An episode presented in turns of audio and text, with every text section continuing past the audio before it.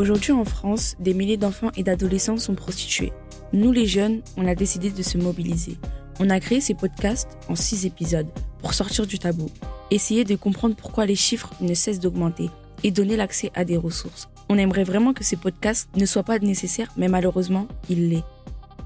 N'hésitez pas à utiliser ces épisodes comme des outils en les envoyant à vos parents, vos potes, à vos proches, pour que tout le monde fasse partie du mouvement.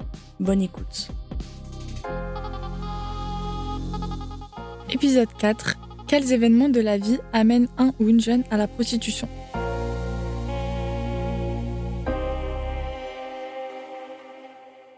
Alors bonjour à tous, je m'appelle Sarah, je suis étudiante et je suis en compagnie de Inde. Et aujourd'hui, nous allons parler des événements qui mènent à la prostitution chez les jeunes.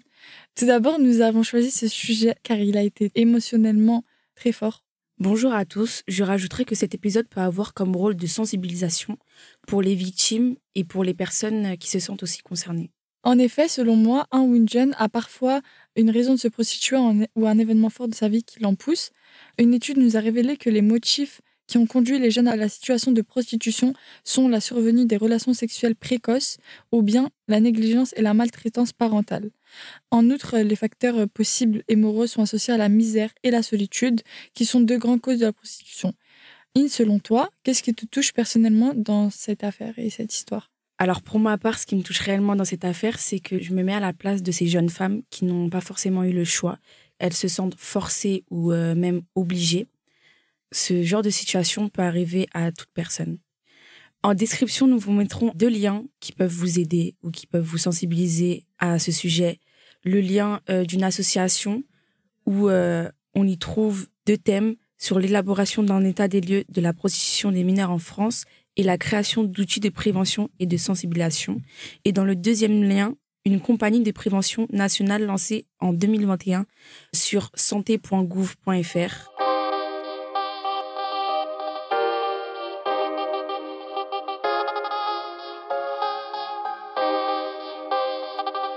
Sarah, quels événements peuvent mener un ou une jeune à la prostitution? Concernant les événements de la vie qui peuvent mener à la prostitution, euh, moi j'ai relevé euh, des raisons financières par exemple. C'est-à-dire, tu penses à quoi? Euh, Je pense notamment à des problèmes d'argent qui peuvent mener la victime à se prostituer.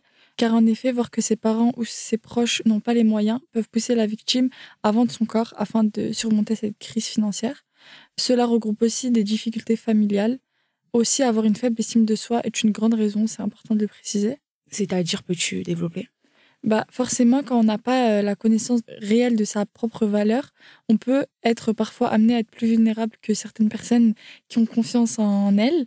On peut être déstabilisé par une personne qui nous force ou nous manipule en, en nous faisant passer des idées euh, qui ne sont pas forcément vraies.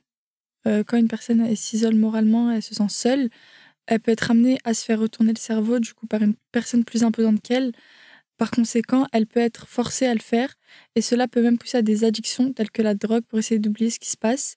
Parce qu'en effet, certaines personnes se poussent à consommer de fortes substances pour essayer de s'échapper de cette situation, pour essayer d'oublier un peu ce rôle qu'elles ont euh, de force. Elles essaient de trouver des échappatoires et malheureusement, euh, certaines sont les substances. On aimerait que euh, vous gardiez en tête que quoi qu'il arrive, il faut en parler. Il y a des solutions à tout. Il ne faut pas rester dans le silence car le silence peut vous détruire et nourrir euh, le mal qu'on vous fait subir. Ça peut vous rendre en dépression, vous pouvez aller vous suicider, etc. Et c'est super important d'en parler, de se délivrer de ce mal intérieur. Vous pouvez contacter le SOS Amitié, disponible 24 heures sur 24, 7 jours sur 7, au numéro 09 72 39 40 50. Vous pouvez aussi contacter le 119. Il y a un chat où vous pouvez écrire si euh, vous avez peur euh, d'en parler euh, au téléphone, etc. Et ne vous inquiétez pas, si vous voulez que ça reste dans l'anonymat, ça restera dans l'anonymat. Et il faut savoir que pour ceux qui ont un forfait téléphonique, ce que vous allez appeler n'apparaîtra pas dans le forfait. Donc si vous êtes mineur et que vous avez peur que vos parents euh, voient du coup que vous avez appelé ce numéro-là, bah, ne vous inquiétez pas, vous avez juste à signaler que vous voulez être en anonyme. Oui, il ne sera pas dans, dans le bilan téléphonique. Vous pouvez appeler par le fixe de chez vous, le téléphone de vos parents, ne vous inquiétez pas. Dans ce podcast, on voulait sensibiliser davantage les personnes touchées par ce genre d'actes et euh, on veut en fait les pousser à en parler, ne pas euh, garder ça pour soi, même en parler à des proches et essayer de vous en sortir. Il y a toujours des solutions. Tout le monde peut vous aider. Ne restez pas dans cette situation qui peut mener votre perte ou celle d'un proche. Je vous conseille un livre d'ailleurs qui s'appelle Papa viens me chercher. C'est un magnifique témoignage tiré d'une histoire vraie, qui est un constat terrible qui a conduit Thierry Delcroix à témoigner de sa bataille pour sauver sa fille d'un engrenage dont il a très vite mesuré ses enjeux, l'exposition à la drogue et au proxénétisme, une prise de parole d'un courage rare à laquelle Nina, 17 ans aujourd'hui, apporte un écho aussi fort que bouleversant. C'est une histoire euh, tirée d'une histoire vraie, du coup, et en fait, à chaque chapitre, on a le témoignage de la fille et du père, en sachant que Nina, elle se faisait déjà subir euh, un harcèlement à, l'école, ça a commencé très tôt.